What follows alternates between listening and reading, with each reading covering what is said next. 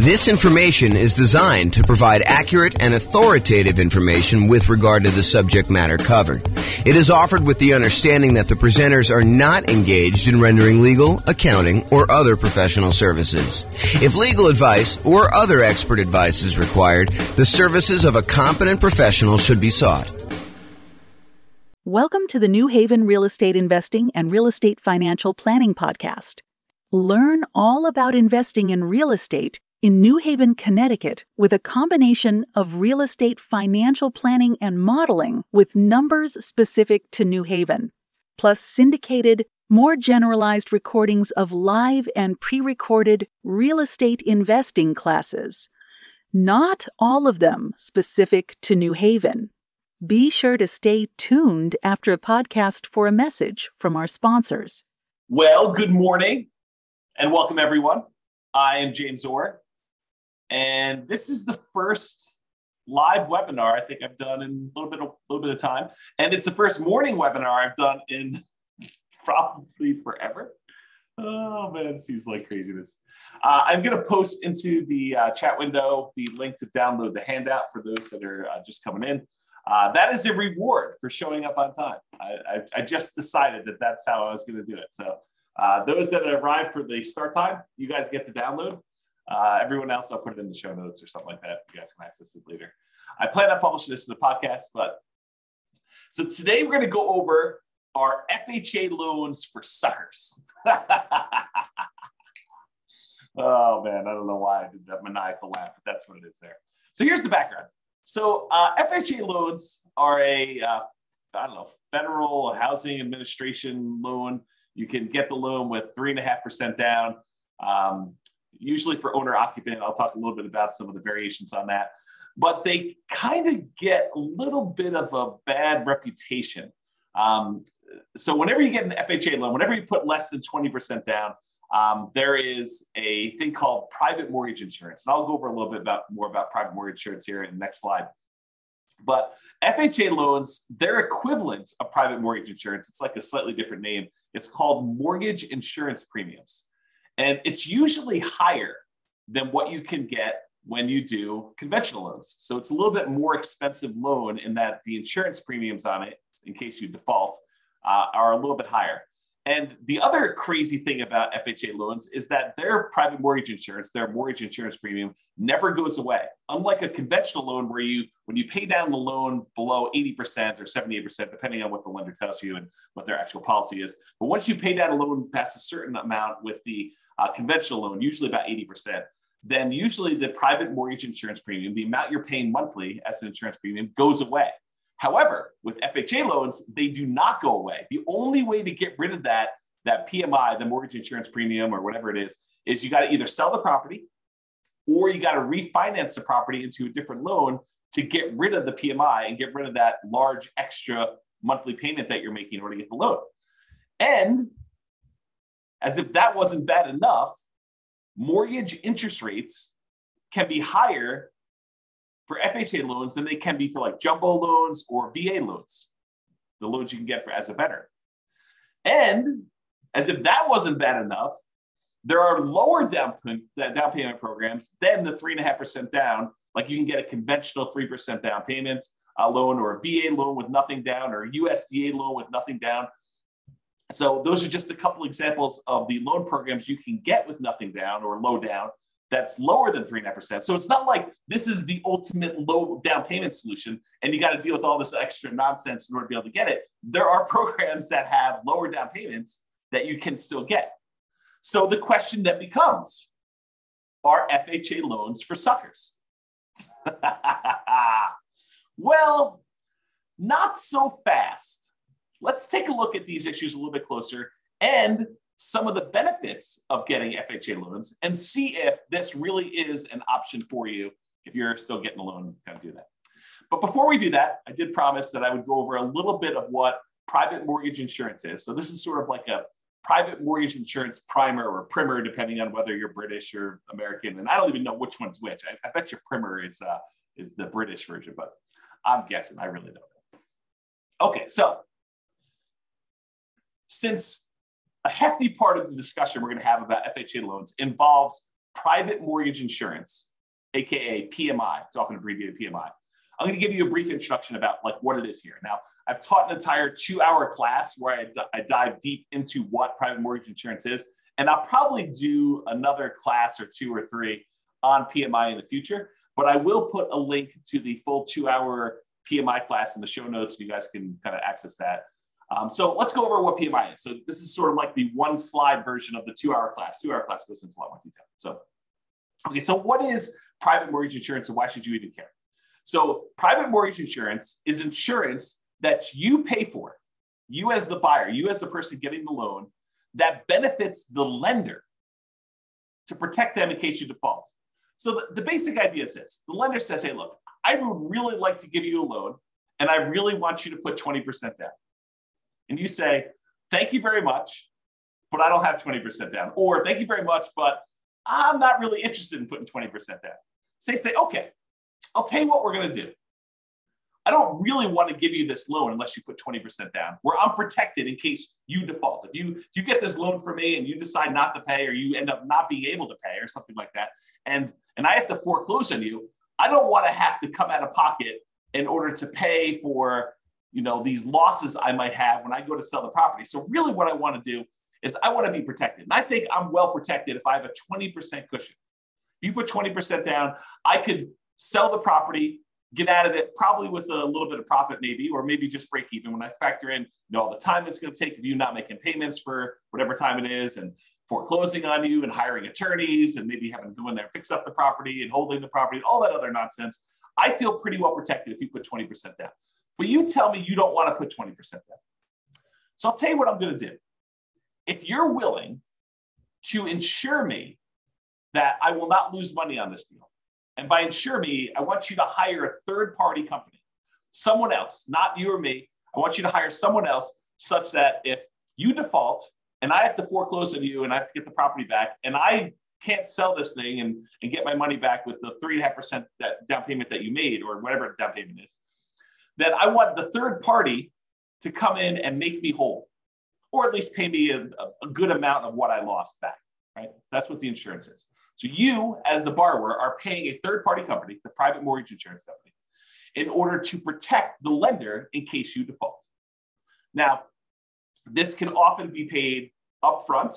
You could say, uh, and Mr. Insurance Provider, I want to pay you $5,000, and the $5,000 is a one time premium that if I default during the entire life of the loan, you will make the you will make the lender whole, or up to a certain point, they'll, they'll help recover some of the losses. Or, Mr. Insurance Company, I want to pay you monthly until maybe some point in the future where there's enough equity where there's no no reason to pay you anymore. So maybe it's a monthly payment for I don't know five years, ten years, however long it takes you to get below 80% loan to value or 78% loan to value or something like that. Or it could be both. You could pay an upfront fee and you can pay a monthly fee. Those are really the three options for paying this kind of private mortgage insurance. So, how much is the private mortgage insurance? Well, there are lots of factors that determine the rate. And I go over a lot of these in the PMI class, the full two hour class, which I'm not doing now. Um, except with FHA loans, they're usually standardized for everyone. So there's no like, if you have better credit, you get a lower rate, or if you um, you have two people on the loan, you get a better rate. Those are some examples of, of how they vary. But with FHA loans, it doesn't matter. They're usually standardized for everyone, but can vary depending on the term of the loan you choose and the amount you put down. So the PMI, the equivalent of PMI, it's actually mortgage insurance premium, MIP. So if I, by the way, if I say PMI and I'm talking about the FHA loan, it really is MIP, but they're the same mechanically. Like they like work the same there. So with this FHA loan, it can vary depending on the term of the loan. If you do a 30 year loan versus a 15 year loan, for example, um, and the amount you put down. So 3.5% is the minimum you can typically put down with FHA, excluding this whole like down payment assistance thing, which is often coupled in with FHA. But typically the FHA loan is 3.5% down. So that's the minimum. You can put 3.6% down, you put 5% down, you put 10% down, you put 15% down, you put 25% down with an FHA loan. So you don't have to put 3.5% down. But if you choose to put 3.5% down, then it has one type of insurance premium. If you choose to put 15% down, it's a very different insurance premium. Okay. So they can vary. but it doesn't vary based on like your credit score or anything like that with FHA. So when do you typically need to pay? Well, as I talked about earlier, it's less when you have less than 20% down is typically when the lender says to you, hey, I would really like to make you loan, but I require that you put 20% down. If you don't put 20% down, then I want you to get this third party involved, this insurance company that will protect me, and you're going to pay for it because I really want 20% down, but you're telling me I don't want to put 20% down. So you say, okay, you, you have to pay for this insurance premium to protect me in case you default. And there are some exceptions to when you typically need to pay private mortgage insurance in general, not specific to FHA. One exception is the VA loan. So the VA loan is a loan for veterans. If you are a veteran, we just had a Veterans Day. I think it was that Friday. That's last week, right? I think it was. I think it was last week. Someone want to let me know in chat. That'd be awesome. Or maybe I'm losing my mind, but I thought it was Veterans Day last week. So anyway, if you're a veteran, thank you for your service, and you get to do a nothing down loan program that does not require PMI but it sort of does require PMI because there's what's called an upfront funding fee that is charged by the Veterans Administrator. Yeah, November 11th was VA. So thank you, Joanne. Um, so the upfront funding fee that is required for a VA loan does essentially the same thing that PMI does. It is a fee that the VA charges in order to kind of administer the program and to guarantee the loan for the lenders making the loan. And if there's a loss, then VA comes in and kind of makes the lender whole. And so technically there's not PMI, but the funding fee sort of acts like PMI. And so when you hear people say, hey, look, is there is there PMI with VA loans? Well, no, but sort of, maybe a little bit, you know, there's that funding fee up front. So that's one example. And the USDA is another nothing down loan program, but I think they do a PMI. You should check with your lender. All right, so we talked about these uh, three ways that you can sort of uh, pay for it upfront, monthly, or both. Now there are three choices as to how to pay it. So you can do it monthly. You can go to the insurance company and say, look, I want to pay you a certain fee monthly in order to have this insurance that protects the lender in case I default. Or you could go and say, I want to pay this one time upfront fee. But there's this third option, which is lender paid PMI. Well, how does that work? Lender paid PMI. It's not like you're going to go and pay monthly. It's not like you're going to go and pay this big upfront fee. What you do is you go to the lender and you say, look, Normally, you would offer me a loan at 7%. 7%. 7%. That's crazy. It just it still shocks me to say. 7%. So you're going to go and get a loan for 7%. If I wanted to pay you extra money, I could buy down my interest rate, right? Like I can go and say, here, how about an extra $5,000 and you give me a loan at 6.875? Lender says, sure, I'll do that for a certain amount of money. And it varies depending on the loan, the loan program, and the time and all that other stuff. So I give you a certain amount of money, and now the lender voluntarily says instead of giving you seven percent, I will I will give you six point eight seven five percent if you give me whatever it is five grand. Lender says I will do that, and so you say to lender, well, how about we do it the other way? How about instead of me coming to the closing with some of these extra closing costs and everything, how about you cover the closing costs, or you give me a little bit of money to cover the closing costs, and I will voluntarily take seven point one two five, a slightly higher interest rate so instead of buying down the rate, you say to the lender, I will actually voluntarily pay a little bit more to get a higher rate, and you cover some of my closing costs. You give me like a credit, This is the way to think about it. Well, if you think about that, if the lender gives you a credit, if you're willing to take a higher interest rate, couldn't you tell the lender, hey, listen, I'll take a higher interest rate if you pay this third party private mortgage, private mortgage insurance person this fee in order to do the loan. And the lender says, yeah, that'll work for me. So I'll tell you what, normally it'd be 7%, that's just arbitrary number, 7% for the loan. But if you pay 7.25%, I will go ahead and give you a credit big enough to be able to pay this lender paid, this upfront mortgage insurance, and we'll, we'll call it lender paid PMI. Now, I don't know if the lenders would describe it as this, but mechanically, that's pretty much what's going on, right? I mean, you're you're basically voluntarily taking a higher interest rate, uh, and and they're getting a credit back, and the lender is basically saying, okay, we'll use that to cover PMI. So we call that lender paid PMI. So you can either do it monthly, directly to the PMI provider, the PMI private mortgage insurance company, or you could do it one time lump from lump sum upfront fee, or you could do this lender paid PMI, which is sort of like the lender saying, okay, I'll take this thing and I'll do that. Now, in the in the, the PMI class, I go through like you know pros and cons of each. And in fact, I probably should do a full new class on that. Like, what's the pros and cons of doing one versus the other? But this is sort of a class on FHA loans specifically, and we're not going to go into that. But I should do that class. Note to self. Okay, so so what's what's wacky about the FHA loan? We kind of talked about this in general, but for FHA loans, there is both a one-time upfront payment and in addition, there is an ongoing monthly premium payment. Whoa. So if I go get like a conventional loan, it's usually like one or the other. And, and by the way, there's probably some insurance company out there that will take a slightly lower upfront with a slightly lower monthly and do like a hybrid approach. It's possible that those exist. I, I don't know. I'm not like an expert at PMI, right? It's not like I'm the lenders or the insurance companies doing this. But there probably are some that do that. But with FHA, it's required you have to do the upfront payment, which they call upfront mortgage insurance premium. Kind of checks out. And the monthly private mortgage insurance premium, which they call mortgage insurance premium or MIP for short. Okay. So you have both. The upfront mortgage insurance premium is usually, and it can vary a little bit, I think, uh, 1.75% of the loan amount. You're like, well, if I have to put 3.5% down and this 1.75, it's not really 3.5% anymore, right? It's like 3.5 plus 1.75, which if my math is right, is like 5.25 or something like that. So it's not that way. But wait, you can actually finance that. And so instead of having to come up with this 5.25% down instead of the 3.5, you could say, I'll do the 3.5%, but we'll add this 1.75% onto the loan amount. So I can finance it. Okay, well, that's interesting. You know, it's bad in some ways that I got paid this upfront fee, and it's not the lowest fee I've ever seen, right? It's not, it's not super, super cheap to do this. And I can finance it. Okay.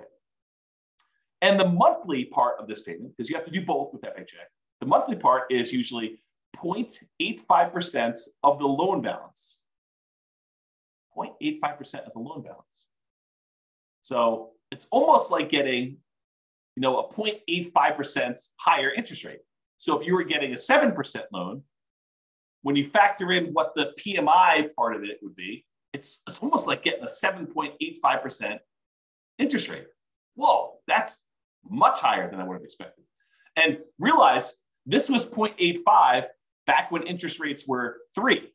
So before you were going from three to now almost 4% when you have 3.875 or 3.85, right? It, it, it, increased by almost a third back then. Now it's like, well, you're at seven. It increases by 0.85, which is almost the seven. A little bit less of a percentage wise increase, right? For those that like math. Um, it can change if you do a 15 year loan or you put more than 3.5% down. So it doesn't have to be 0.85. And there's, you know, go talk to your lender. They'll give you the details on exactly what it is at the time. But it's this idea that it's usually upfront and monthly for the FHA. So you're like, that kind of that kind of sucks. You know, so our, our FHA loans kind of for suckers. I don't know. We'll see. Now, what I'm about to tell you are like some of the like requirements for getting an FHA loan. And I'll, I'll tell you, like, beware. I am not an expert on this. Your lender may come to you and say, yeah, that was true back in November of 2022, but not true today. So these things change over time. Don't like rely on this, this thing and go to your lender and say, hey, James told me on a webinar that is this. You're going to do that. I he told me that's what it is. You must obey what James said. If only I had that power. If only I had that power.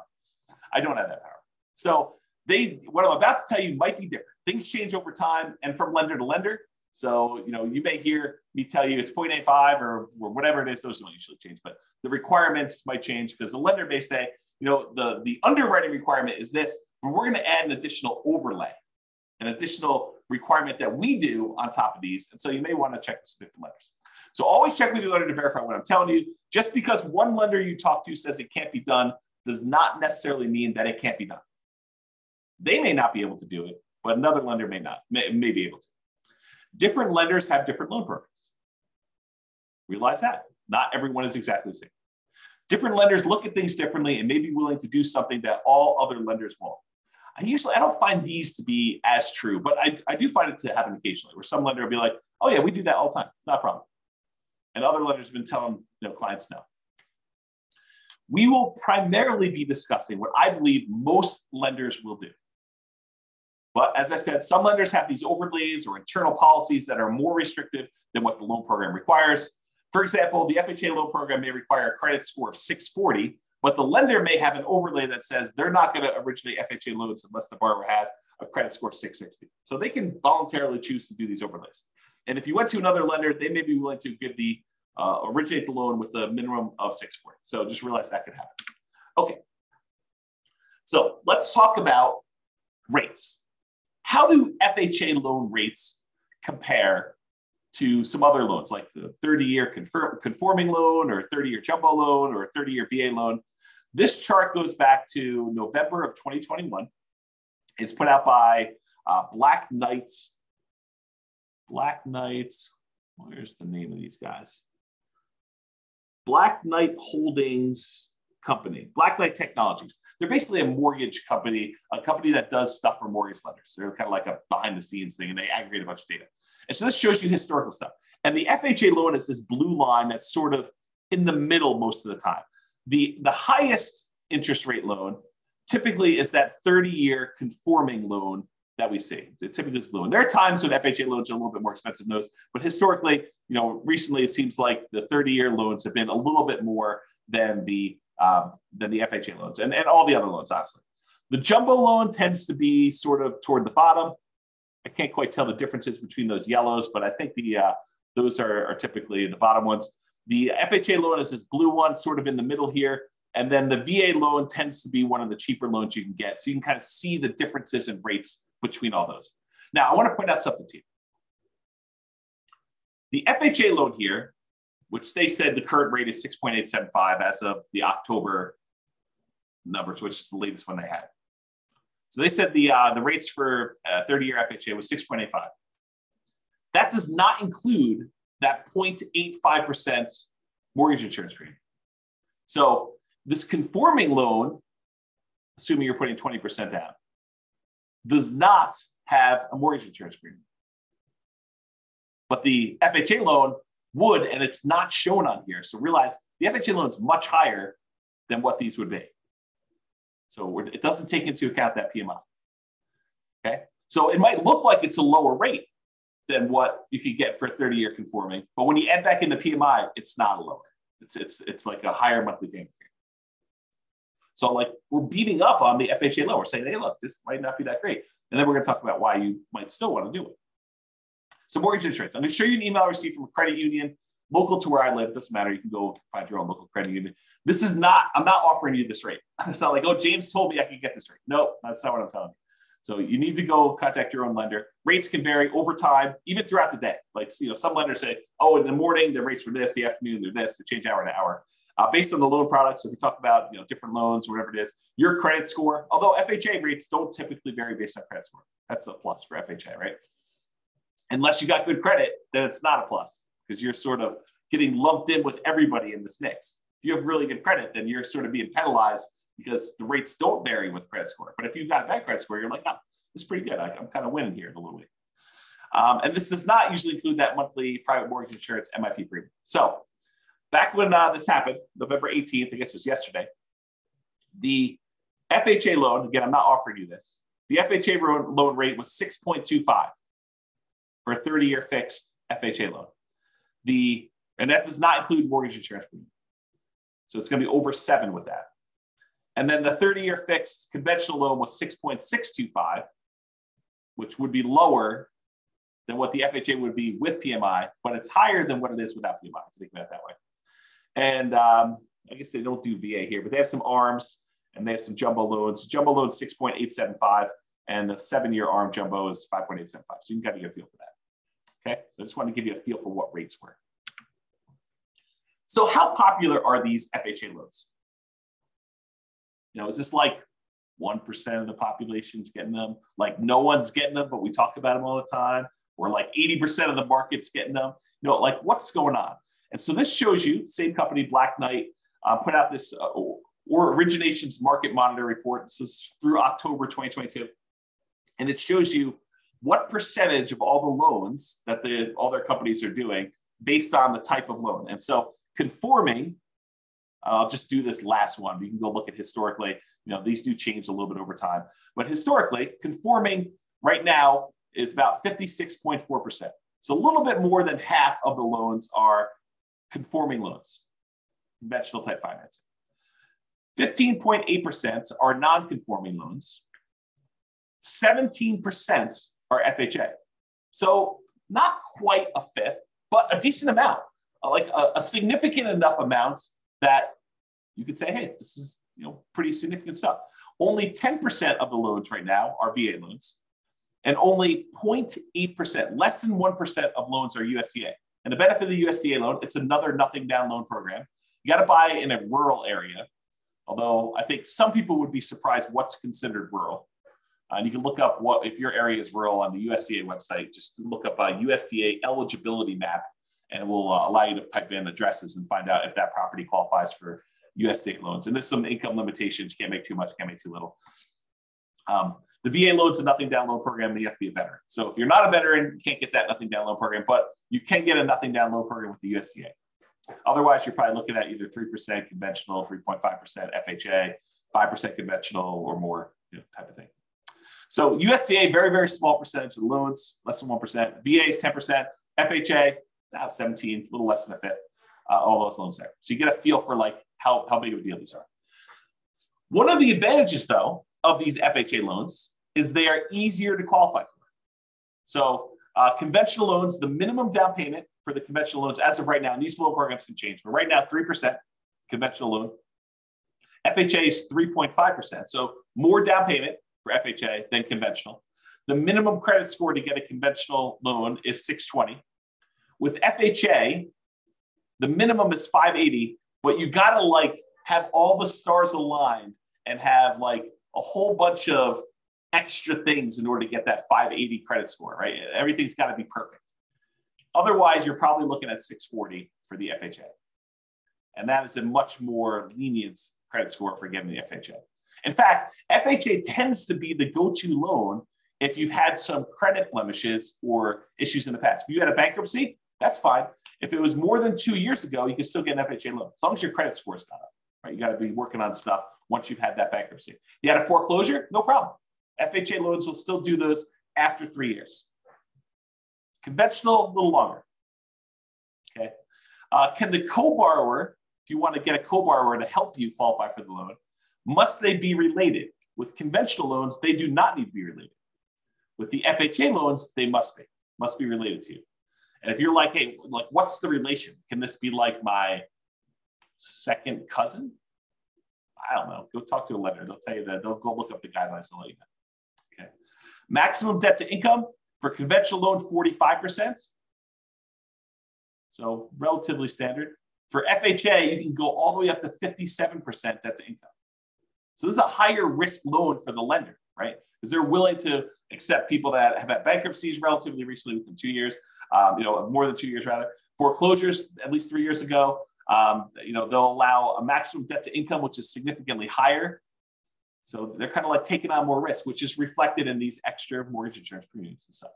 And then a single family home max loan limit, you can kind of read what those are. Those do change over time, so I'm just not going to read them out loud.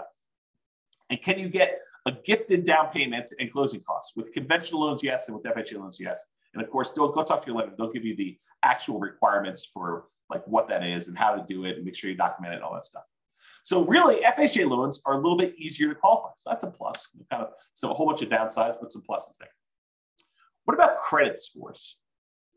Well, if you have a 360 to a 499, you do not meet the minimum credit score requirements for FHA. So less than 500, not happening. You have to get creative. You have to go do like creative financing, buying properties subject to, or you know, taking over existing loans, or doing like a lease option or something like that, or you're saving up and buying properties all cash. That's another alternative. So if you've got less than a 500 credit score, that's going to be a challenge to do that, or partner with somebody who has a better credit score. If you have between a 500 and a 579, the minimum down payments for an FHA loan, if you have a credit score between those, is between five to 10%. So you can do that, but it requires more down. If you have a 580 to a 619, 3.5% down payment is required with compensating factors. So this is sort of me telling you that a whole bunch of other things need to align. You need to be kind of like in a perfect situation, have a whole bunch of extra stuff going your way in order for you to be able to do an FHA loan with three and a half percent down with a credit score between 580 and 619. However, if you're between 620 and 850, just 3.5%. Don't need these extra compensating factors or anything. And of course, go verify this with the lender. This is not intended to be like James is qualifying you on a webinar for getting an FHA loan, right? This is sort of giving you an idea of our FHA loans for suckers? I mean, this is that's the title of the class. So that's the idea.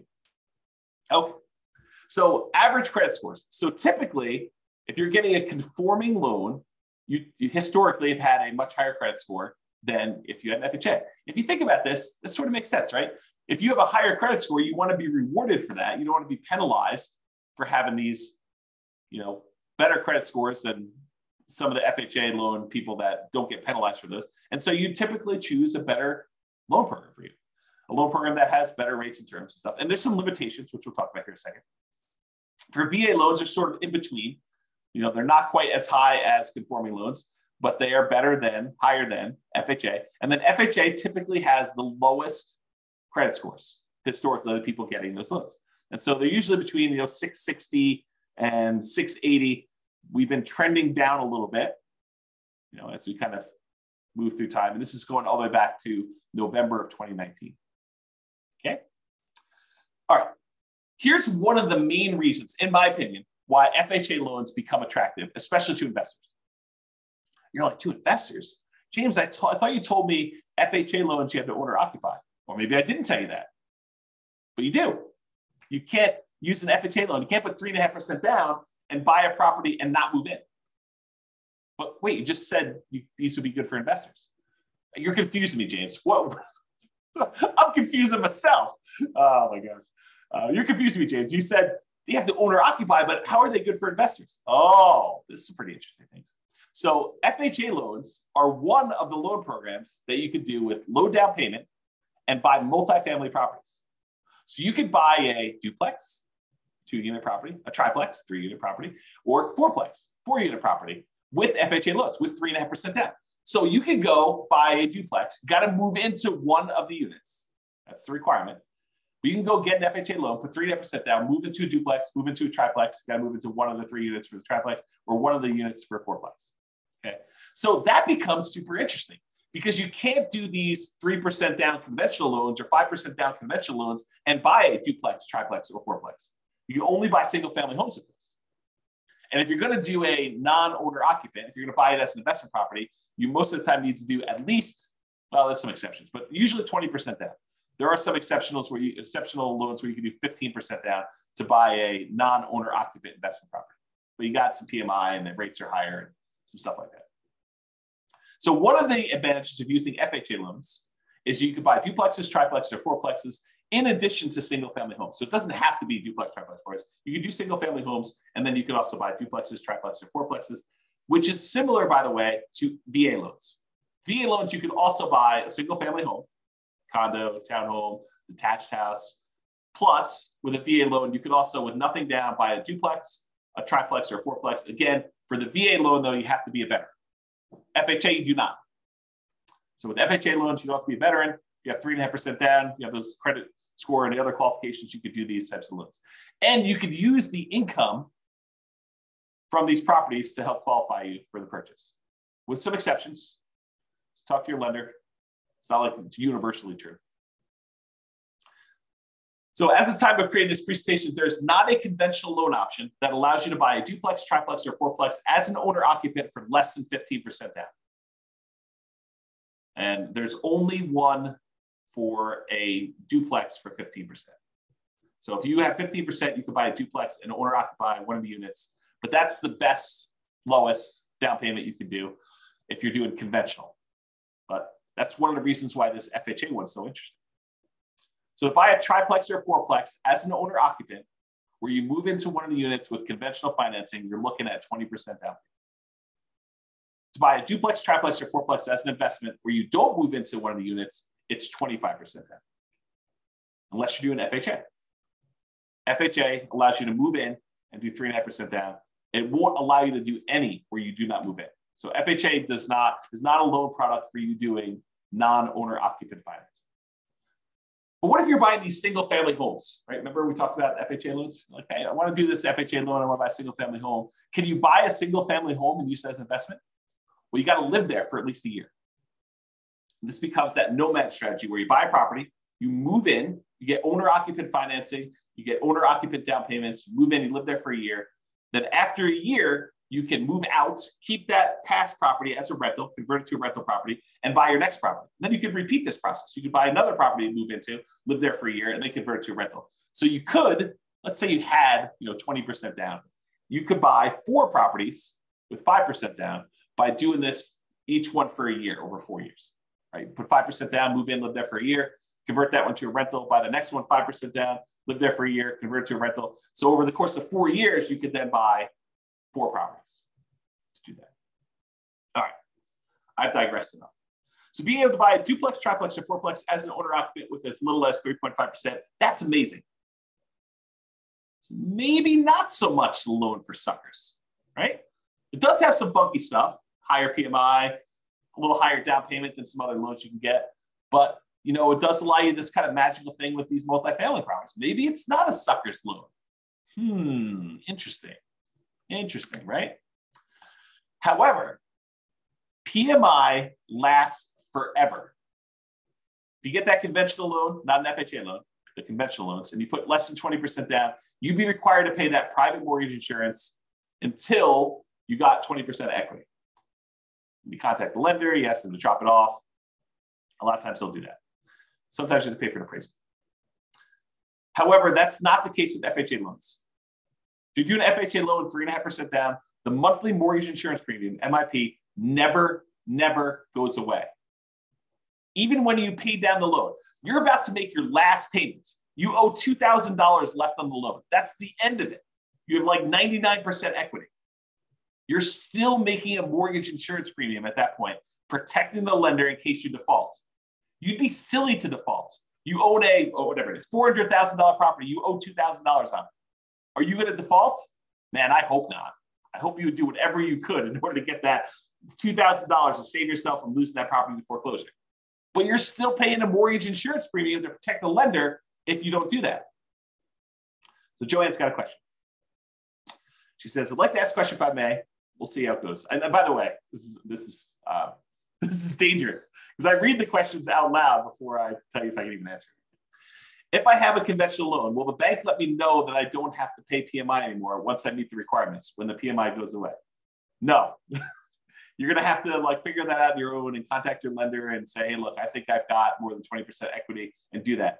The only time PMI would drop off automatically is when you paid down enough on the loan from the original lo- from the original loan balance and the original property value that would be 20% equity. So they do a calculation. They say, look, you know, when you got this property, it was whatever it's four hundred thousand dollars, and uh, you know, you you you had uh, I don't know, ten percent of equity in the property. They will do a calculation when you get your loan. They'll say, okay, based on just making regular mortgage payments for the next X number of years, when will you have, I don't know, 22% of equity? And they'll say, okay, at that point, we're going to automatically drop PMI off. But a lot of times, property values have gone up while you've owned the property and you paid down a little, little bit. And so you, you've created 20% of equity. And at that point, with some lenders, most lenders, you can contact them and say, look, um, I think I have more than 20% of equity. I'd like to have PMI removed. And a lot of times you have to contact them and uh, sometimes pay a, an appraisal fee in order to verify the value and stuff like that. So there you go. Awesome. Mortgage is going to be paid off in eight months. Woo! That's awesome. Congratulations. That's cool. Okay.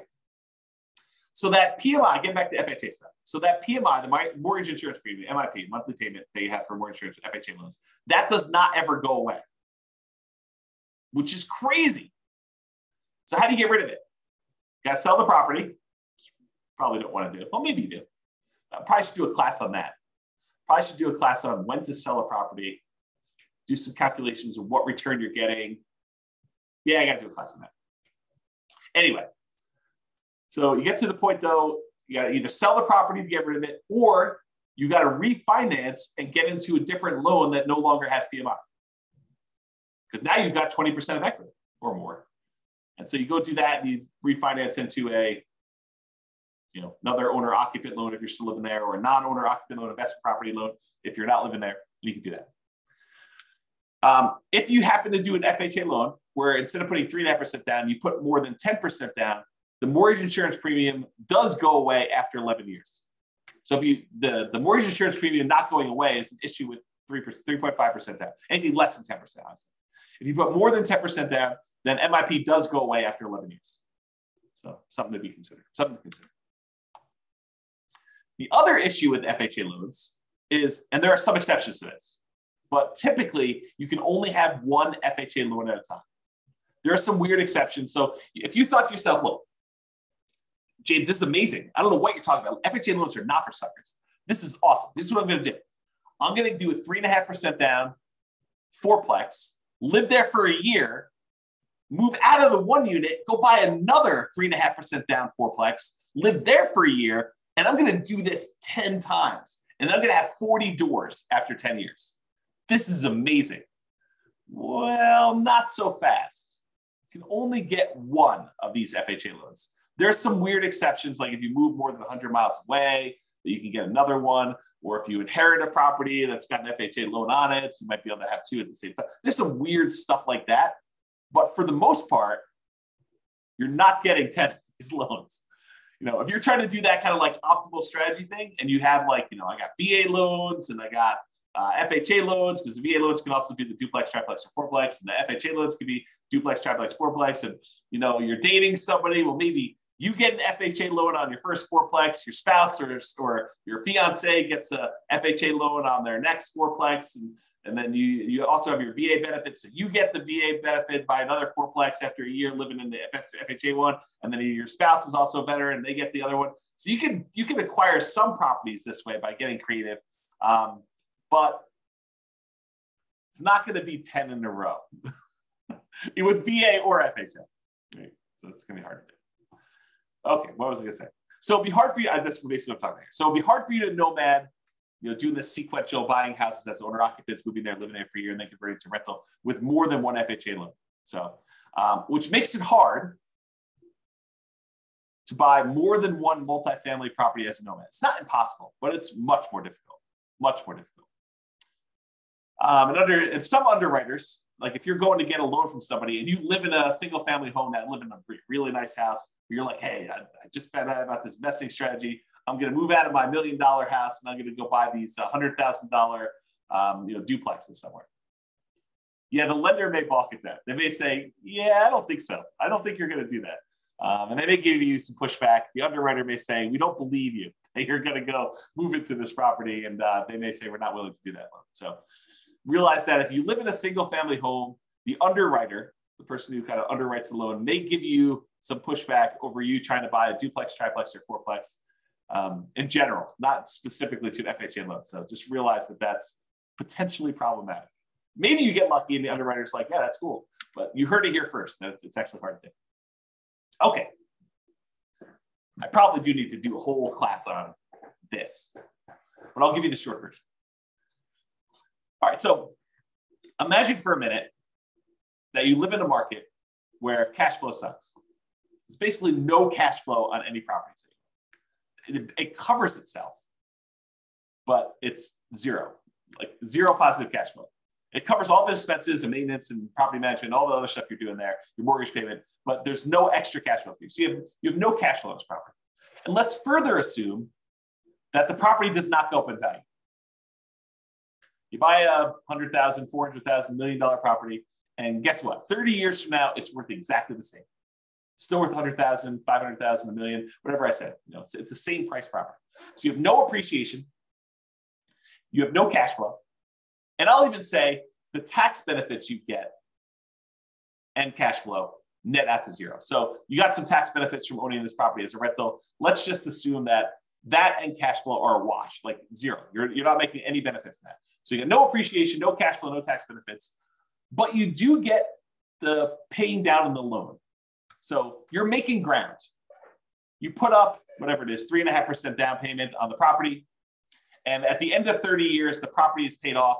So you went from a three and a half percent down payment to now you own 100% of this property. Even though the property didn't go up in value, you now own this without a loan. So you, you made some ground on your investment. Your investment, the three and a half percent they put down, whatever it was, let's call it uh, let's call it $15,000. $15,000 you put down is three and a half percent down payment.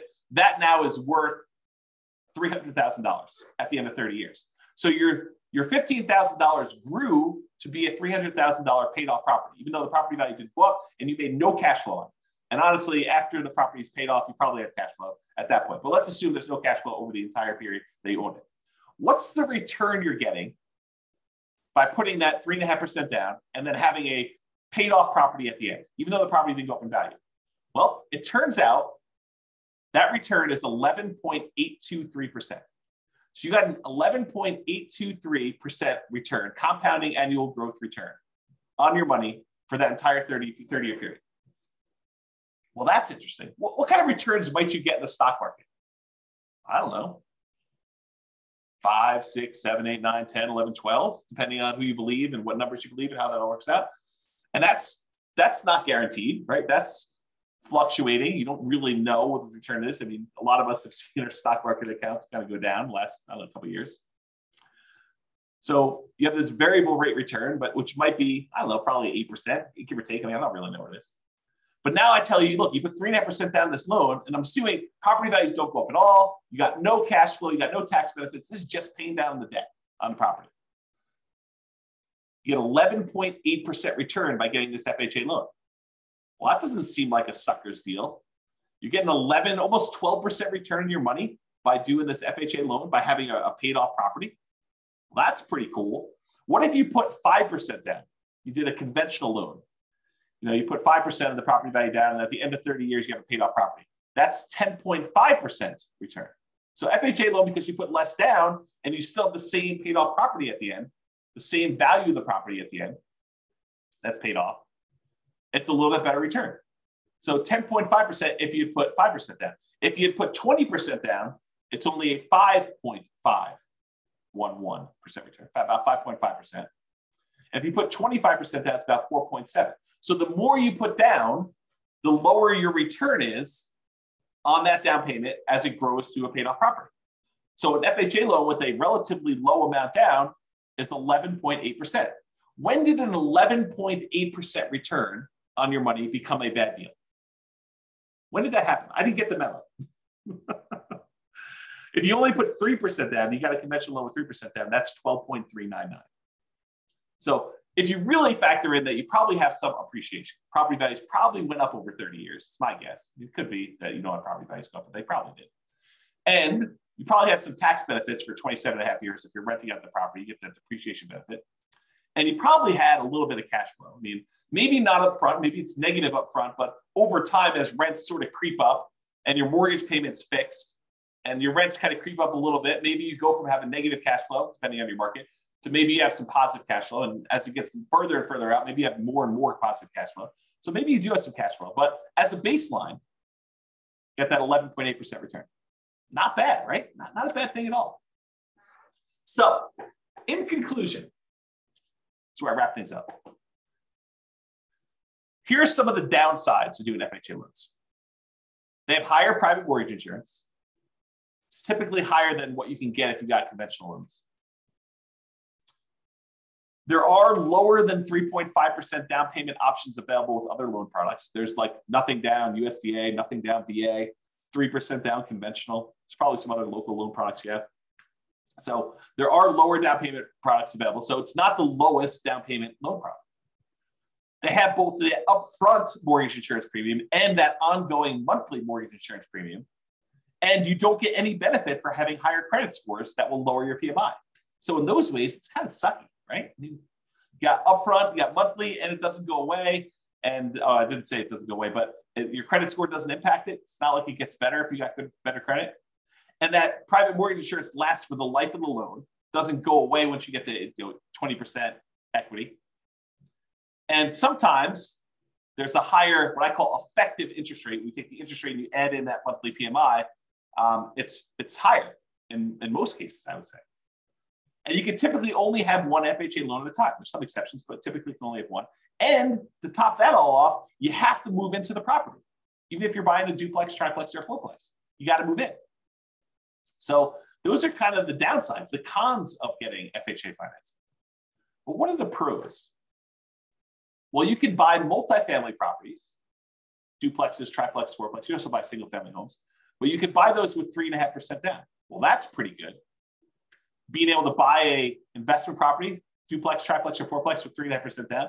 Maybe over time, the income from the the other three units, if you buy a fourplex, can help offset or completely eliminate the amount you're paying yourself. That'd be ideal. It's, I think this is a huge plus for like nomads who are buying that property, moving in for a year, and then buying the next one, or house hackers who are kind of like renting out part of their property. You can get these FHA loans with lower credit scores than conventional. You can have higher debt to income. So if you've got a high debt to income ratio, these will allow you to qualify for these. It's also easier to get with a recent bankruptcy or foreclosure. I think it's two years for bankruptcy and three years for foreclosure. It has to be that long away from when you did it. And this is often the loan combined with down payment assistance programs. So a lot of times, if you have down payment assistance in your local market, they're combined with FHA loans in order to do this. So for those reasons, there's some pros. So I don't know. What do you think? The question is, are FHA loans for suckers? Definitely has some downsides, definitely has some upsides. What do you all think? Anyone want to participate? Tell me what you think. Otherwise, that is the end of the presentation. No one wants to participate. Or people are typing real stuff.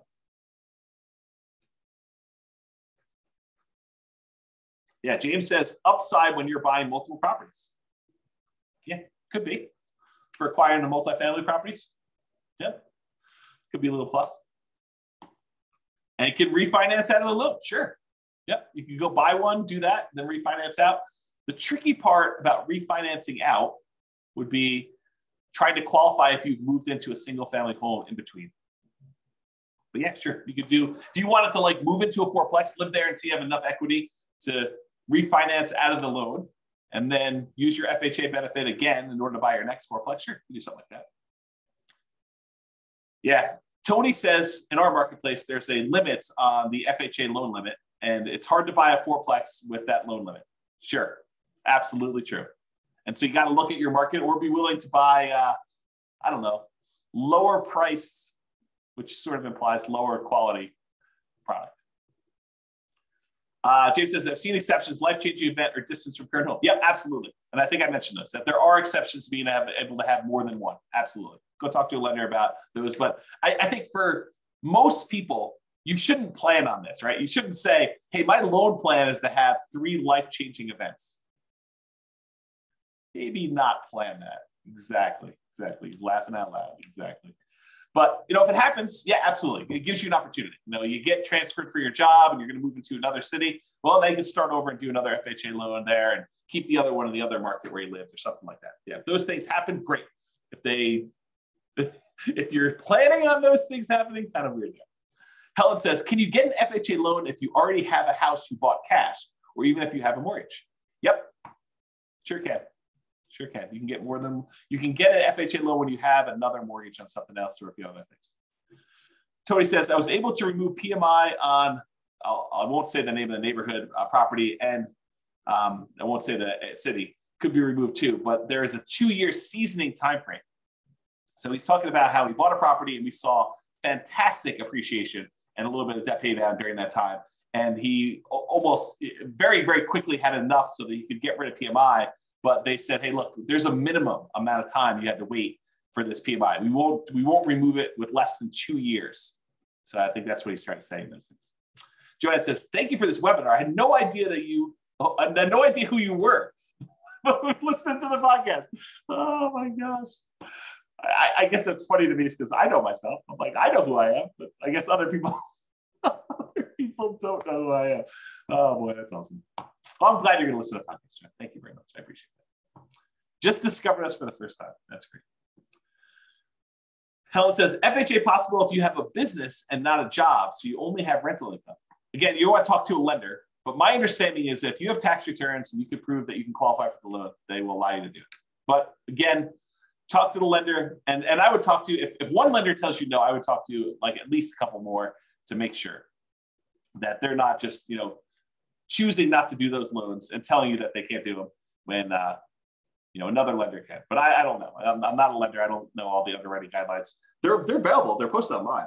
It's a government backed loan product. So you can go look it up if you want to. Or the easier route is pick up the phone and call a lender and say, hey, here's my situation. Can I get an FHA loan?